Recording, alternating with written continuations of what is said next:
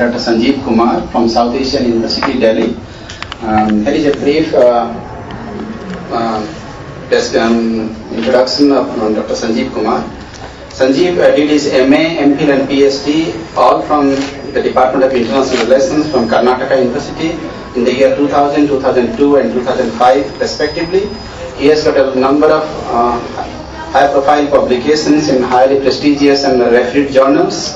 Uh, let me just read a couple of them. Um, the politics of Muslim identity and the nature of public imagination in India, media and films as major determinants, published in European Journal of Economic and Political Studies uh, in the year 2011. Internal dynamics of subcontinental security, Indo-Pak tensions and the political response, India Quarterly, uh, in the year 2010. Capitalism, multiculturalism and the global identity of Islam, again European Journal of Economic and Political Studies in the year 2010. Competing conceptions of nationhood, cultural dimensions of India-Pakistan conflict and the subcontinental security dynamics, International Journal of Interdisciplinary Social Systems, published by University of Illinois in Urbana-Champaign in US in 2010. Post-September 11 Crisis in International Relations in the State of Multicultural Society, published in Economic and Political Weekly, EPW, in January 2009. And Pakistan Factor in India's Domestic Politics, which is forthcoming in South Asian Survey. Among his research interests are democratization in South Asia, India-Pakistan relations and subcontinental security, multiculturalism, globalization and the identity of Muslims, political parties and the foreign policy making processes in India. So it was a great pleasure and great honor for us that uh, Dr. Sanjeev Kumar from South Asia University, I met him several months ago in a special seminar conference in Kurukshetra University and I was highly impressed with his intellect and with his rigor for conceptual and intellectual sophistication.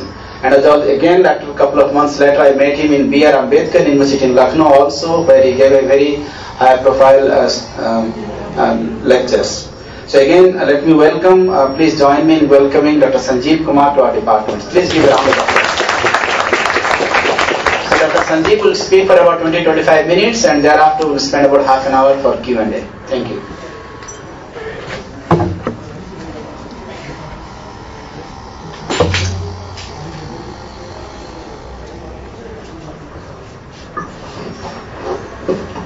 Uh, thank you, uh, Professor Alam, for this invitation.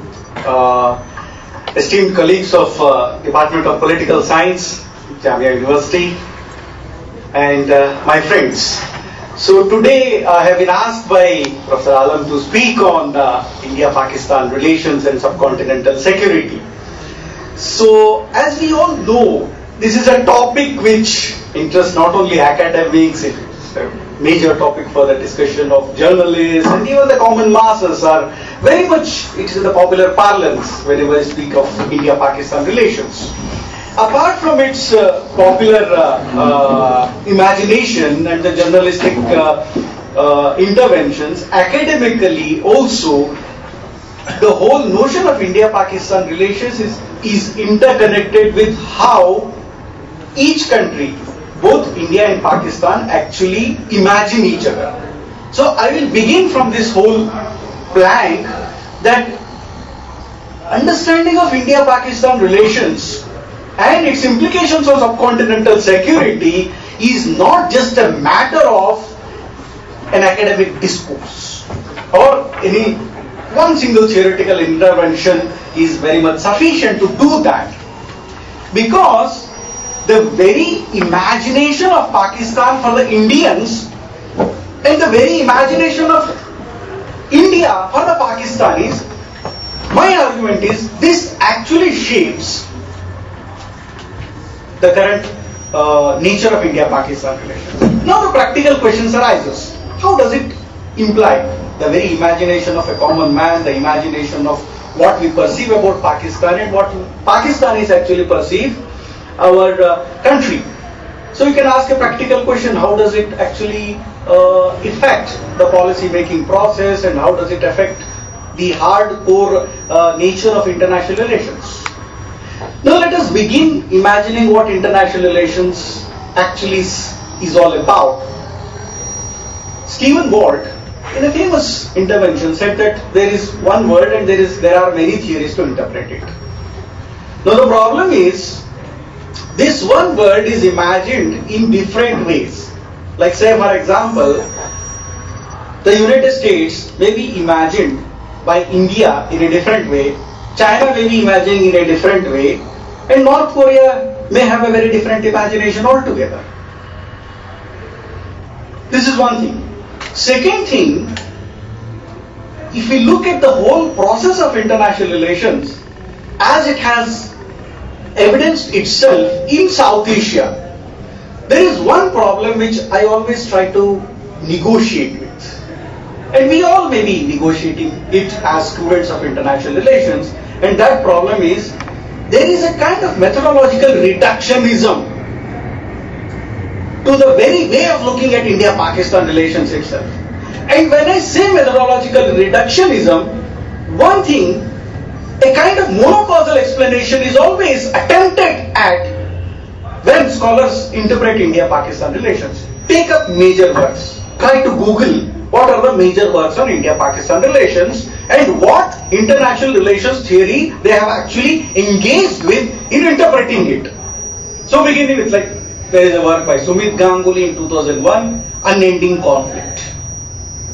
There is a celebrated book by TV, uh, TV Paul, India-Pakistan Relations Enduring Conflict.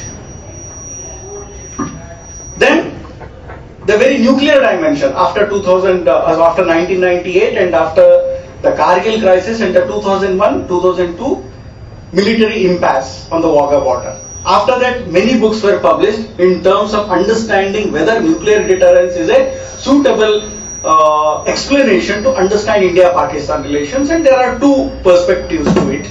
I will explain it later. So, if you see those works, basically, what we try to get an impression is either it is Rajesh Rajagopalan's book, Second Strike, or Sumit Ganguly or David Hagerty's book, Fearful Symmetry, and there are many more to explain. E. Sridharan's book, the latest, in 2007 and 2008. The very phenomenon here is much of India-Pakistan relations has been attempted to be explained from a structuralist logic and materialist epistemology. And when I say structuralist logic and materialist epistemology, there the very notion of a state centric discourse and the very nature of an interpretation which is based on what we call as cartographic fundamentalism. That is the old classical Westphalian notion of the nation state or territorial uh, sovereignty or bounded territoriality. Now, this is a simple, in a way, academic discourse. Now, how does a common man imagine it? I'll narrate a story. Around uh, two or three months ago, I went to a small town near my hometown in Karnataka. It's a very small town and a government college, and much of the students in that college had come from, say, very much of a rural background and they had their own imagination of you can understand they did not have much of access to the internet, not even much of access to English news media and television channels and others. So they were basically having their own imagination based on some Kannada newspapers and their basic understanding. So I asked one simple question What is Pakistan for you? I got three, I can say, deadly answers. I was terrorized by those answers. First answer was Pakistan means war. Pakistan means terrorism. Pakistan means corruption. If you have a popular imagination on the basis of this, now how can we actually deal with what we call our neighborhood policy? Now here I am dealing with a very complicated question. Whatever is happening at the policy level, we all know what is happening for the last six months. The Indian media charges that Pakistan has violated the line of control. The Pakistani media does the same. Of course, should we or should not trust the media and are we? That is a question I leave it to you. My endeavor here today is are we really imagining Pakistan as one of the major threat and it will remain as a threat? And by doing that, we are curbing ourselves from imagining Pakistan as a country inhabited by human beings. That is what we have done. Now I'll explain that. So this whole terrorizing answers which I have got made me think in terms of what structuralist logic and materialistic epistemology can do. The first important thing for our defense, the India's establishment, defense establishment and foreign policy uh, makers, including China, Pakistan has always been a major security threat. And our security establishment since 1947 till today has been harping upon this threat. And of course, how it is uh, looked in the popular imagination, I have already told you. Now let us combine these two things. Of course, I am not saying that there is any empirical or statistical connection between what that government college students were imagining on Pakistan and what our policy makers are doing. But there is a kind of uncanny similarity between the two. What is that similarity?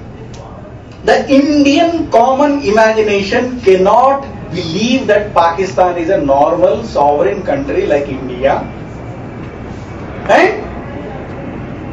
The whole question of wars, terrorism, it is part of the ongoing structure of international relations. Of course. And the second thing, whatever the policy responses Pakistan may be giving or India may be giving, it is specifically looked at in terms of the realist imaginations of the policy makers of both the countries. So you can't blame anybody. You can't blame a Pakistani soldier to be fighting for his country. He is a patriot like an Indian soldier. Long back, I cannot narrate the date because of some confidential reasons. There was an internal symposium in the United uh, Services of uh, United Services Institute of India. It's a think tank run by the defense establishment of this country. So they had a seminar, their internal seminar, and one of my colleague was present there. And the aim of that seminar was again very dreaded how to destroy Pakistan. and now you compare it with these three things. What the army is thinking, of course, fine, it is their duty. Similarly, Pakistani army also has the right to do that, fine. What our policy makers are doing, there it is their realist imagination. But is it good for a nation, popular imagination, to dread Pakistan like some shaitan. This is the biggest tragedy of India-Pakistan relations today. Problem is not with partition, whatever it happened, it was an imperial design that I will not get into. India's intervention in 1971 war, 65 border disputes. We had also border disputes with China, but China is not a shaitan. China is in romantic imagination, all this China Xiaomi phone and uh, all that. But when it comes to Pakistan, it's something as a disease like Ebola. This is the imagination of Indians towards Pakistan today. And now, academically, how many books actually, if you Google, I told you many books, 90% of the books cover only wars, they cover only nuclear deterrence issues, tactical nuclear weapons. If you take the, if you visit any media, uh, any media websites for the last six months, Indian side has its own consideration. Oh, Pakistan has test fired Nasr missile, 60 kilometer, 5 sub kiloton nuclear weapon it can carry, it can now they have inducted into their army, now tactically they are using nuclear weapons. Fine. These are all part of strategic studies. But I ask a question, how many books are there to represent India-Pakistan cultural similarities? How can we cooperate? What can we do as Indians to eradicate one simple or dispel one simple myth which the Indians have that whatever troubles we are getting in international relations, it is because of Pakistan. Now, I don't believe that any government ideologically has any say. Ideologically, all governments in India have been neutral. And the threat of Pakistan has been similar. Somebody can say that, oh, after Modi things will change. Nothing will change. It may be a question of degree, but as of now, Pakistan remains as a major security threat, and this has actually served the purpose of the strategic establishments at both the sides. Now, of course, I cannot equate it to what happened in the US in the 1940s, 50s, and 60s when the Cold War was choreographed. There was nothing called a Cold War in that sense. It was all stage managed because there is one simple thing. During the 1930s, economic depression, Keynes came up with a theory as to how to use the money. You have to spend your money to bring back the economy on rails. So US government planned a very important, uh, in a very important way, how to spend its money. And they set up what today we call, since 60s, as a permanent war economy. And why do we call it as a permanent war economy? Because it has suited the economic purpose of the United States in production, distribution, and selling of arms. So that explains the whole logic behind the Cold War politics and how it actually served the commons. Now, what is happening in Indian subcontinent? Why India-Pakistan relations is less of a real conflict and more of what could be called as serving the strategic uh, inter- interests of the strategic establishment and policymakers. There may be many books, if you can take. They may be citing that okay, Pakistani army has more interests. Pakistani politicians sell India, like Benazir Bhutto said that okay, we will fight a thousand year war. And Zulfikar Ali Bhutto had made a famous statement that if India produces a nuclear bomb, we will also produce one, even if you have to eat grass leaves or remain hungry, fine. But has the Indian establishment did any minimal effort to dispel all this?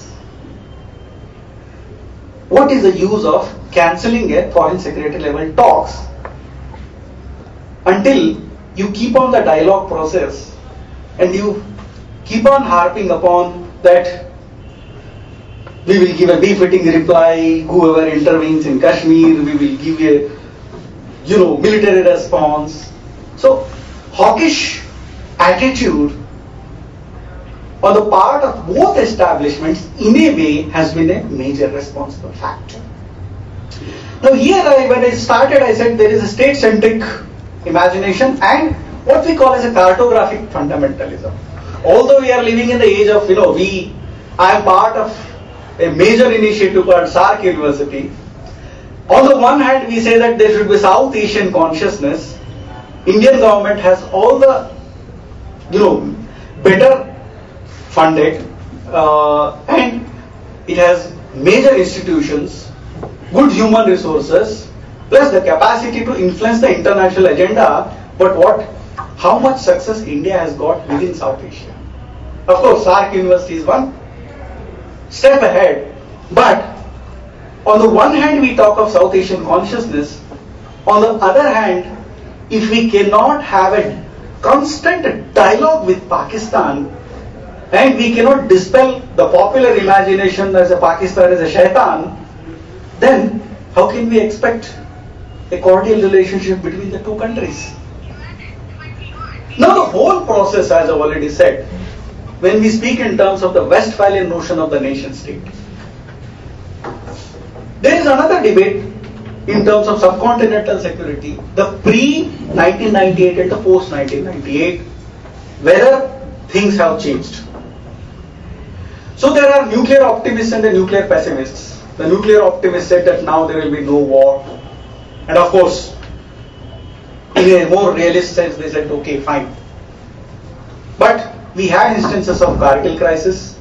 We also had instances of 2001 and 2002 military impasse. And there is another perspective which I belong to much. You can access my article in South Asian Survey. It is volume number 18, issue number 1, 2011. So there I basically argue that the whole domestic imagination of Pakistan, even with the political parties, in the public, in the media especially, it's basically a more sensationalized phenomenon. Indian media, Indian political parties, and Indian public, they love to sensationalize the whole issue. So when we talk in terms of sensationalizing the issue, the very question of whose interest is served and where actually we really lag behind, that we can come to.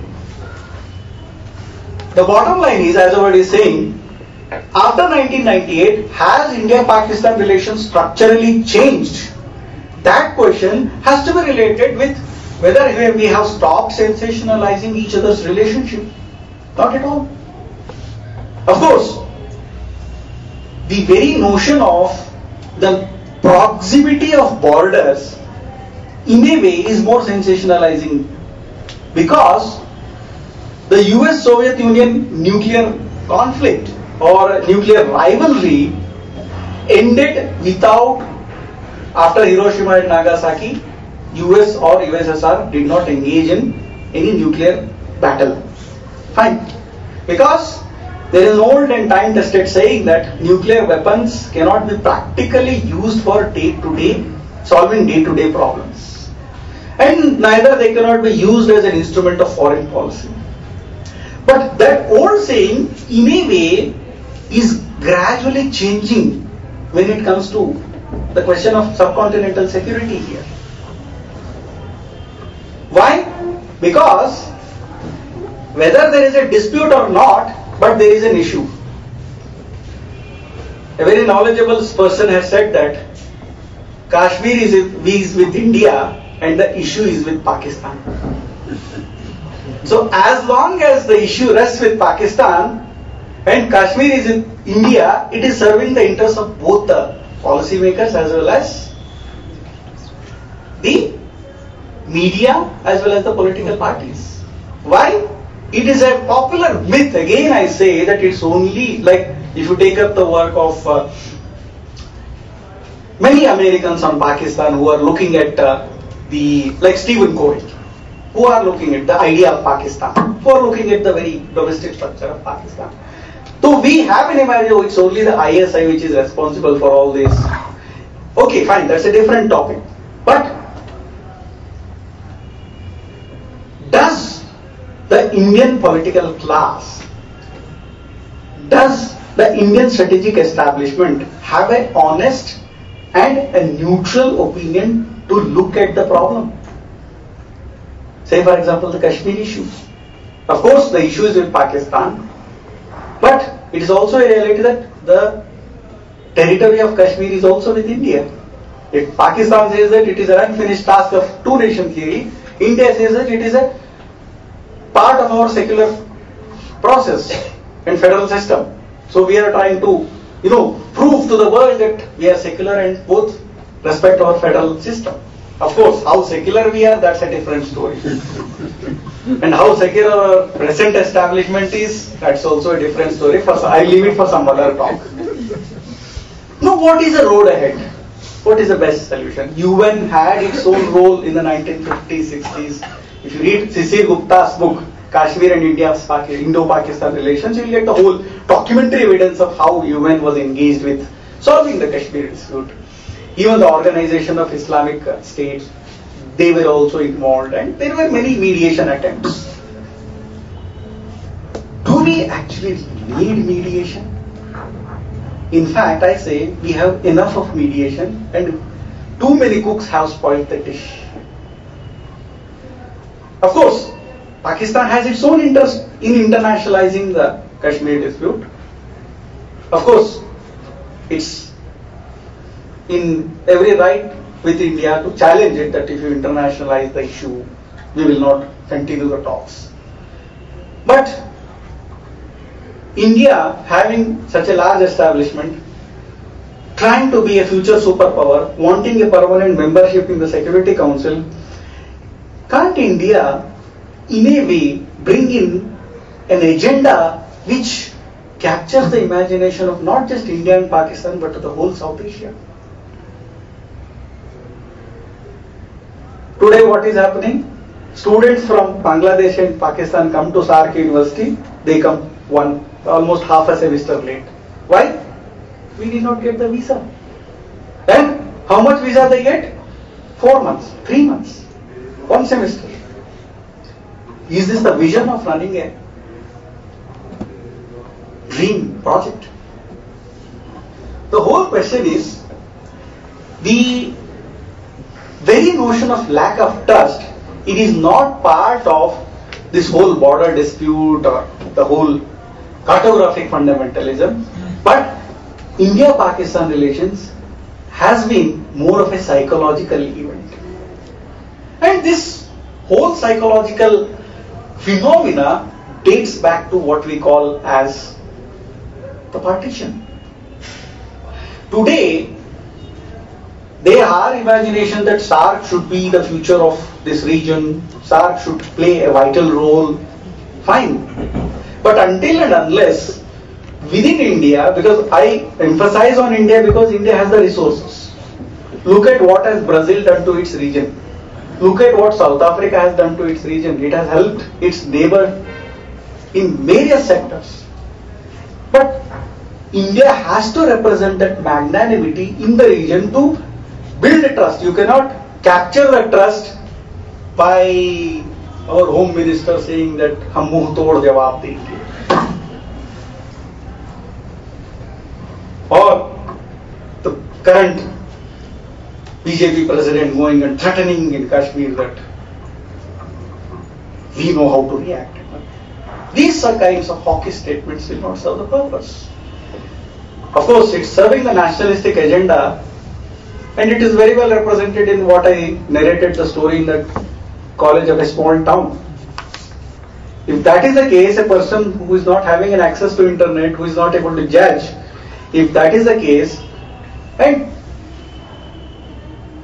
places like Delhi, Bombay, where you have Facebook, social media, everything, just go to Facebook and see how people react when it comes to the case of Kashmir or if somebody talks that we have to be flexible towards Pakistan, the next day my email box will be flooded with all that you are you are a traitor. You should go away to Pakistan. Minister, cabinet minister, our Girdhari Singh used to say long back. Those who are not in favor of Modi, they better go to Pakistan. Giriraj Singh, sorry. So this is our popular imagination. We don't treat it as a country inhabited by human beings. Until and unless we do that, we cannot really appreciate the international relations of this region. And subcontinental security is nothing about nuclear weapons, tactical, it is our mindset. Winston Churchill had said that war begins in the minds of human beings. I think it must be Winston Churchill only. If I am wrong, you can correct me. But enmity with Pakistan is beginning in our own minds and it has to be ended there. Thank you very much.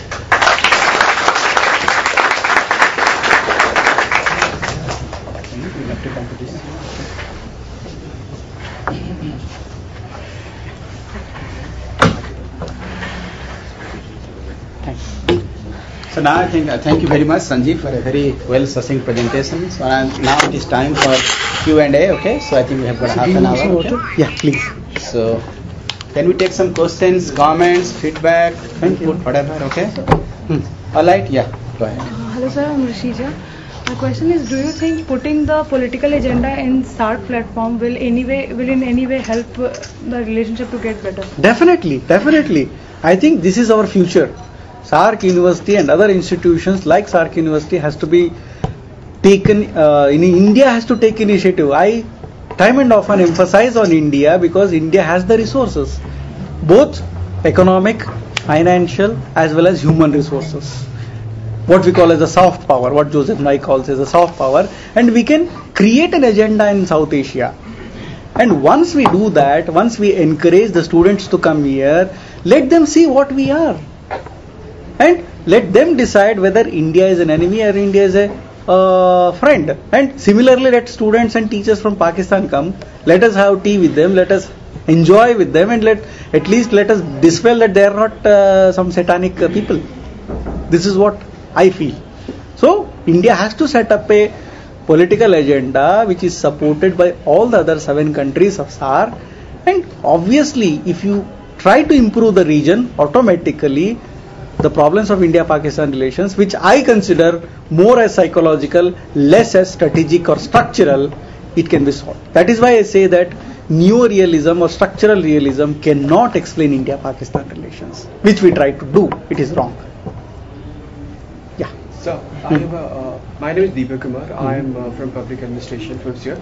So, I wanted to ask uh, this question Mhm. that uh, I mean, if you see European Union uh, as a bloc, earlier uh, European Union used to uh, quarrel a lot, fight a lot in those days of 1930s. Yeah, yeah, but now we see that uh, they are, you know, uh, given Nobel Prize for this uh, Mhm. peace Mhm. and uh, conflict thing. So can we think uh, that India and Pakistan and the even whole South nation Yeah, yeah, yeah. can we think that it goes like the same way?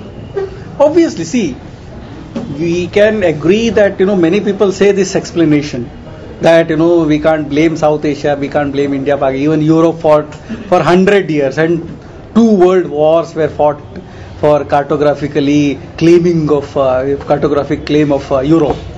But of course, they have come a long, long way. Now, Europe is a different history. We cannot compare with them. Our history is very much different. Europe became Europe now, but South Asia South Asia since thousand years.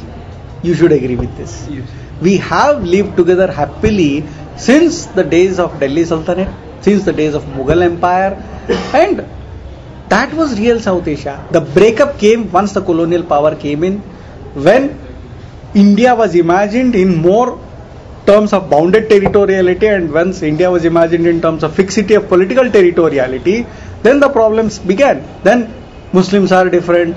In fact, the very notion of Indian Muslims was created by the Britishers. Then the whole political division between a Muslim as a separate political identity or a subject was created, and that is all history. So we have gone the other way around from integrity to implosion. Europe has traveled the other way. It was imploding, now it is integrated. So we have to reclaim our history. We have to reclaim our traditions. We have to celebrate our traditions, what we call as the Ganga Jamuni Tehzeeb. Then we can think of reinventing our own past. That is very, very important. Thanks. So, sir, what do you think uh, about the Kashmir issue? Sir, C. Rajagopalachari in 60s has suggested both, or I should say all three uh, constituents, Islamabad, New Delhi and Srinagar, Mhm. About establishing a confederation of India, Pakistan and Kashmir. Yeah. And then to establish a military alliance as well, Mhm. so as to secure their uh, uh, military rights. Mhm. So what do you think? Is this feasible in this scenario when we have fanatics in uh, both countries with huge uh, saying in the uh, running of the politics and governance? Yeah, that's a very realistic kind of a. You can have a neo-realist explanation to all this. I agree to that. Sometimes my imagination may fail when I say that it's always better to maintain the status quo. Whatever we have up till now, and whatever we have, whatever the Pakistan is claiming, if the status quo can be maintained, and if we focus on different issues, inter-border trade, like Srinagar uh, uh, to Muzaffarabad trade, now these are the issues which we have to actually focus rather than reclaiming of like whole Jammu and Kashmir is of with India and Pakistan claim with Kashmir is unfinished task of two nation theory. These issues have not actually solved the problem. Until and unless we actually bring in the civil society to confidence. Like, who can have the best claim for Kashmir? It is a development. The agenda between both sides, India and Pakistan, should be let's maintain the strategic status quo. Let's not think about revision. And if we can maintain that strategic uh, uh, status quo and think about the socio-economic development of the region and automatically divert our resources to the larger development of SAARC, then we can have a better future. Of course, in realist terms, in a structuralist term, it may be looking like a more of a romantic imagination because the political establishments, I was already said, they have their own interests. Journalists have their own interests. The political parties have their own interests. On both sides, I don't blame any ISI, I don't blame any political party. It is Indian political parties and Indian establishment which is as culpable as that of the Pakistanis who have used it as election agenda, popular agenda, and this is the result today. So, but my question is, uh, maintaining status quo is not feasible now. We have to address the Kashmir issue with the, concept of Kashmiris as well. They want independence. They want, they don't want to join either India or Pakistan. Majority of them. So, just a fraction of uh, Kashmir, right? No, that's no, no, no. Even if it's a fraction, I agree to that.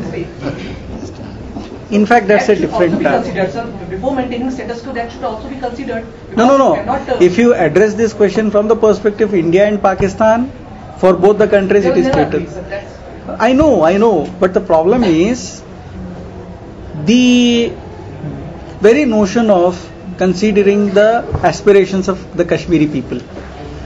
When it comes here, the very process of monitoring, which has been imagined since the 1950s and 60s, a plebiscite. Now, if we have a plebiscite, especially if you can imagine in this current scenario, what will be the status which what will the approach that indian government will take first we have to demilitarize the whole kashmir and i am in favor of demilitarization that's fine too much of militarization is the biggest hindrance for realizing the real aspirations of the people of kashmir number one. Second, of course it may be infiltration and other things we have to end it then we can have a conducive environment for plebiscite i think it's in the safety and the uh, well-being of the Kashmiri people themselves. This is what I feel. Even in the Security Council resolution, Let's take some more questions. Um, yeah. Hello, uh, hello, hello, sir. Um, Hmm. I would ask my question two folds. First question is, sir, you said uh, we talked about uh, this foreign secretary level talks. which You said that they were, it was not the right decision to call off the Hmm. talks. But then the Indian side, the Indian side to the to the whole episode was that India expected Pakistan to refrain the uh, meeting the separatists. Okay, fine. I know that. Yeah. Okay, sir. So, but then you say that this is not right, Mhm. the cancellation of the talks, but it's also not the right from Pakistani point of view. Okay. Basit making dif- uh, different statements at different place and different point of time. That's wrong. First of all. Second question is, after listening to you, although I have many disagreements, Yeah, yeah, yeah, yeah, yeah. but then I would ask you this question that in what ideal perspective you would say that India-Pakistan relations should go psychologically, culturally and foreign, foreign policy? Okay. The first question Pakistani uh, High Commissioner meeting the separatists. Of course, I agree with your point. That should not have been there.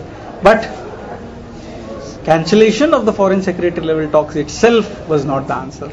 There would have been other approach to look at it. India could have uh, expressed its dis- discontent with the High Commission, and there should have been some other measures. But you can have you could have postponed it. But somewhere there is a lack of track two diplomacy also for the last six months.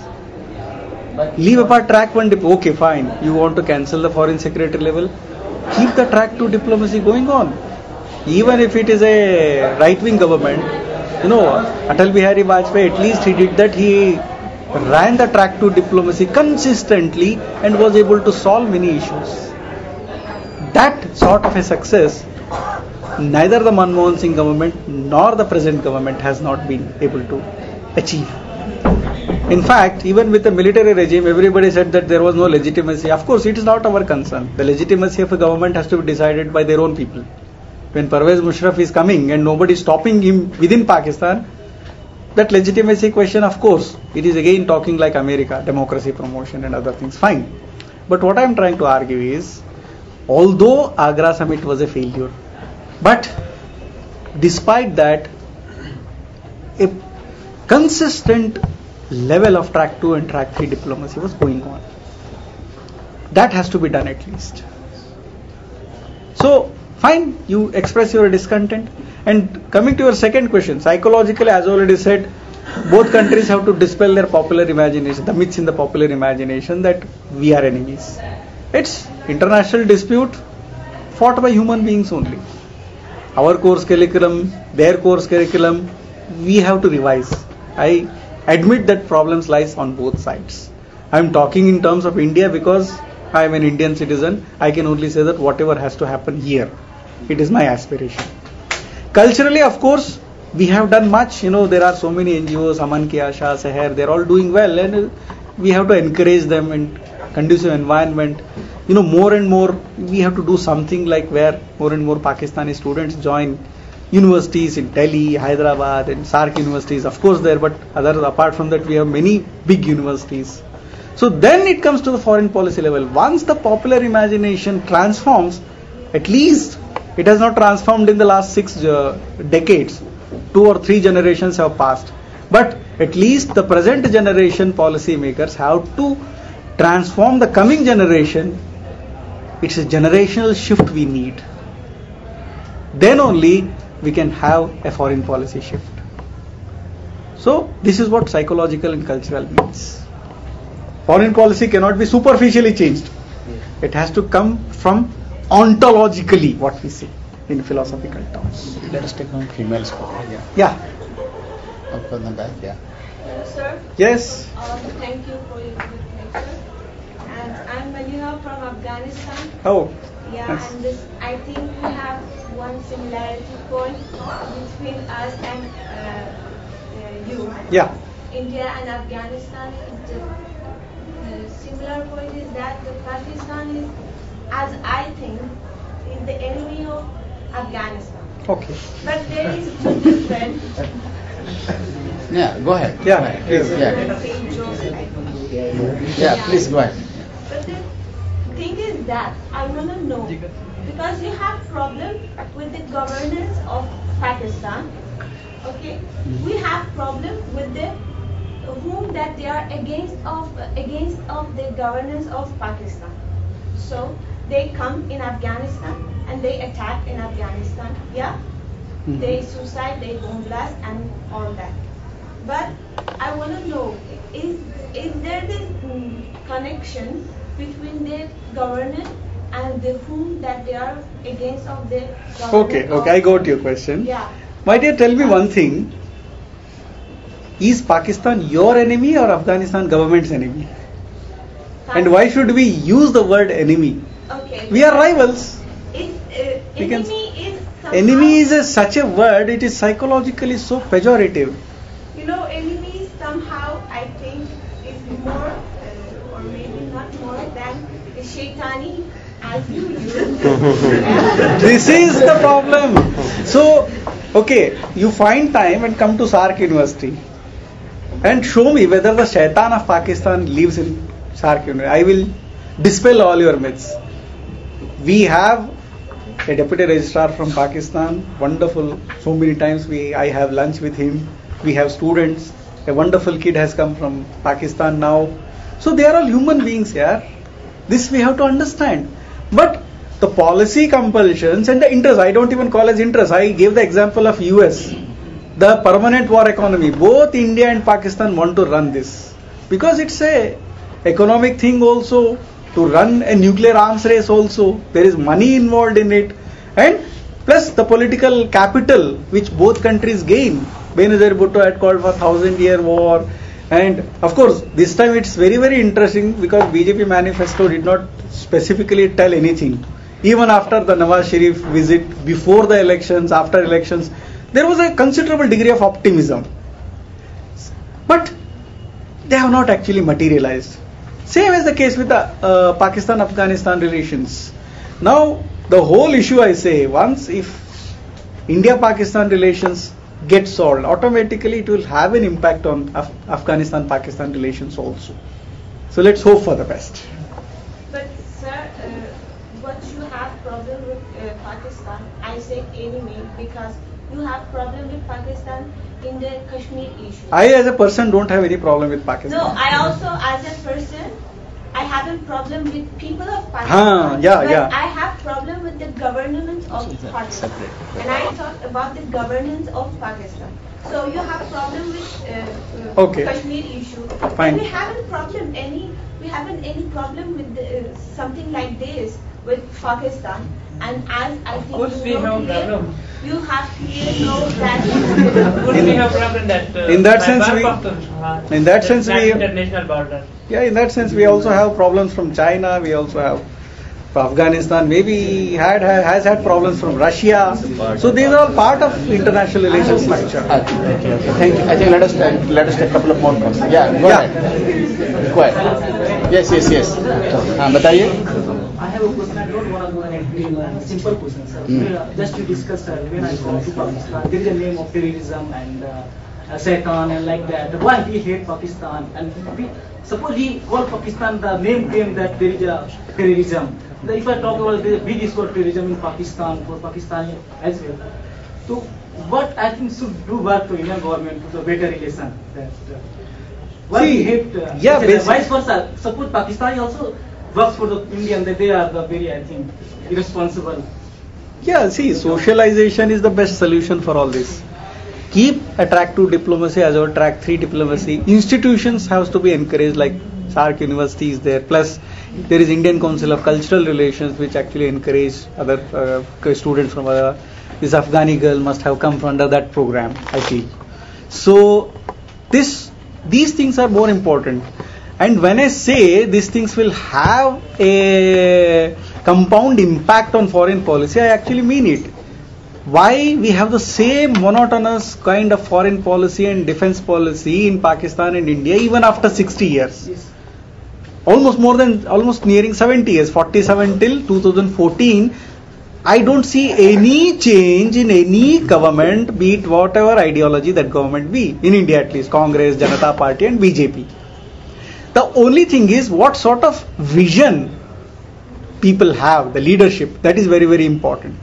In a way, I say that the Vajpayee era was somewhat better in the sense that greatest initiative Honorable Prime Minister Vajpayee took was the Lahore bus trip. Such kinds of initiatives only can solve the problem. Of course, you can say that then it was followed by Kargil crisis and other things. See, when you take a journey, you are bound to face, if you board a ship, you are bound to face all these problems. Because the interested, vested interests do not want peace in this region. Everybody knows that what sort of vested interests are working in this region. So, government has to keep a constant vigil in not only curbing those vested interests but also keep a constant rigor in all such policies then only we can find a kind of solution europe did not become europe overnight it had to fight two world wars so india pakistan is still better in a better place we can make south asia better than europe because we were south asia since 1000 years this is my contention Yes. Uh, good afternoon, sir. Hi. Uh, your comments has made me feel that you know India and Pakistan are like uh, behaving like George Orwell's you know Oceania, Ah. like how they are controlling the media and Hmm. the propaganda. So my question is like. Uh, as we have seen India, it has evolved. It has like gone out of Soviet influence. Hmm. So, but Pakistan is still under you know US influence, and now now China is playing a big role. So, do you think that if Pakistan moves away from its like foreign beneficiary uh, benefactors, then uh, the process can move ahead? You can say it's a difficult uh, task for them because you know Pakistani economy is in dire straits. Okay, it has not seen any improvement. Production sector, industrialization, everything has been hampered because of basically what since 1970s uh, Hamza Alavi used to say about uh, this domination of the army overdeveloped state, what he framed. So, of course, from 1970s, Pakistan has travelled considerably, but still, the influence of the army and ISI on its society is still there. Now the question of drifting away from US and Chinese influence. Now this is a thing to be sorted out by the ISI and Pakistani army, not the democratically elected government. Now when I say this, basically the mandate for the democratically elected government is development. If you just go to the Pakistani diaspora, I meet, keep on meeting them in London, in Spain, many way, many uh, places. Only thing they want is development, and they are being sent to universities in America and Britain, spending lot of money. Now, why? Because they feel that in Pakistan they cannot set up a world class university, which they actually can do. Now, there, somewhere down the line, the democratically elected government has to take a stand. Now, linking it with the whole question of US and China, of course, the as long as the army establishment has a say over the democratically elected government, it will be a difficult task for the Pakistani establishment to overcome this. And only by overcoming this, and of course, if there is a question of development, how much Pakistan, oh, US money or Chinese money has helped Pakistan to develop roads or any other things? It is not at all. And tragedy of the situation is present army establishment may not accept Indian help. That is again a tragedy. So we are in a very difficult phase. The only thing is India has to take a global agenda forward wherein it has to speak for demilitarizing of the region, lesser US presence, and it has to take a stand against China also. Until and unless we do that, we establish the Chinese nexus with Pakistan. It has to now it is the responsibility of the Indian government.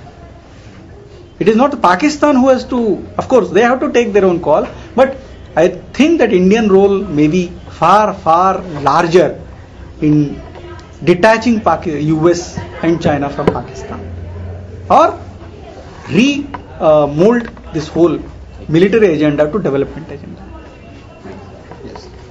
You talk taking the global agenda forward yeah. and capturing the mind of like the masses. Mm-hmm. Um, where do you think we need reform the most? Um, in our diplomats, our obviously political parties, our government, or the masses of, of India or Pakistan? Because you see, let's say Narendra Modi, Mm-hmm. you talked about how he talked about socioeconomic development and how we needed to increase trade and development with our Pakistan neighbors. But at the same time, even in the recent assembly elections, he goes into Maharashtra and Haryana saying, you know, we need to take on Pakistan Yeah, yeah, yeah, and yeah, capturing them. And at the same time, he talked about Zulfi- Zulfikar Ali Bhutto. Mm. Uh, when he staged the walkout in UN, he was an instant hero Mm. in Pakistan. Same with Benazir Bhutto. Um, so wh- where do we need reform the most in, in the mindset of, of the people of, of India? Because we can here talk and you can set up educational institutions, but they're not reaching out to the masses of India or Pakistan.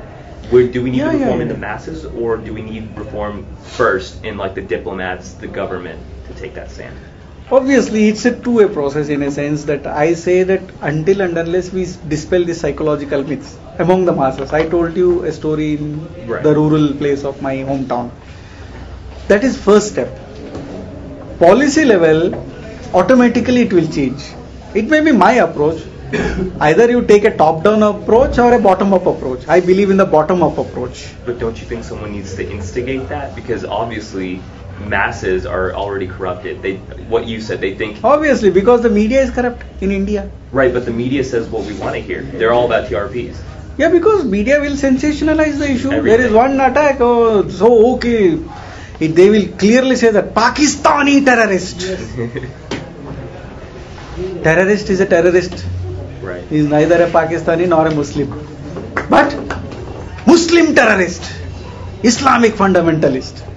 This is how our media and our academia is sensationalizing. So until and unless this happens, automatically the masses.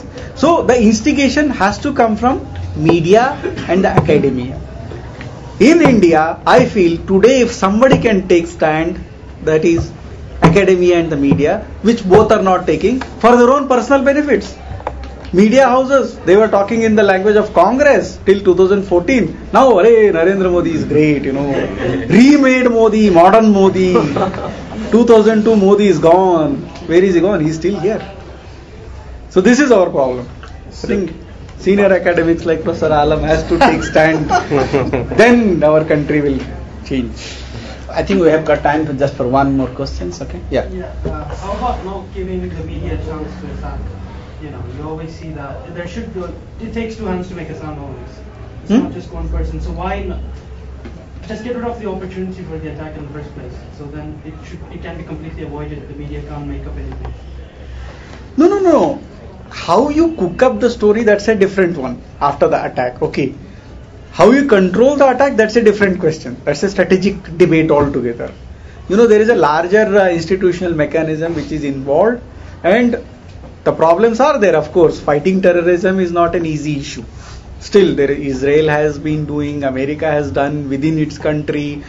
Of course, it's an issue. And within India, we don't just have the India Pakistan, we have our own red corridor, and there are some other issues also. But as long as our strategic establishment has a tit for a tat attitude, there lies the problem. And that is what media try to sensationalize. Okay, if there is one terrorist attack, fine, we have to demolish everything. Now, how to deal with a terrorist, that's it. I can keep it for another lecture. Calling even a terrorist as a terrorist, I feel that it is somewhat a pejorative or a derogatory term. Why a boy or girl or a man or woman becomes a terrorist? I'll give you a good reading. You know, recently Rustom Bharucha, from a professor of theatre in uh, Jawaharlal Nehru University, he published a book, Terror and Performance. So you should read that book, where he tries to dispel the whole myth of what a terrorist is all about. Under what compulsions and what considerations a man or a woman become a terrorist, that we have to understand. Then we can deal with this whole issue and what justice is all about. Whether a terrorist is trying to get justice for himself or herself, that is for you people to decide. Media will only sensationalize the issue because they have to run their TRP. Okay, thank you, Dr. Sanjeev Kumar. Thank okay, you. thanks to all of our students. Very and very well analyzed uh, So We'll continue on this uh, path. I think I'm very thankful to all of our students because in the last uh, two, three months, I think we have been able to at least have eight or nine uh, special lectures. We intend to continue that one also in the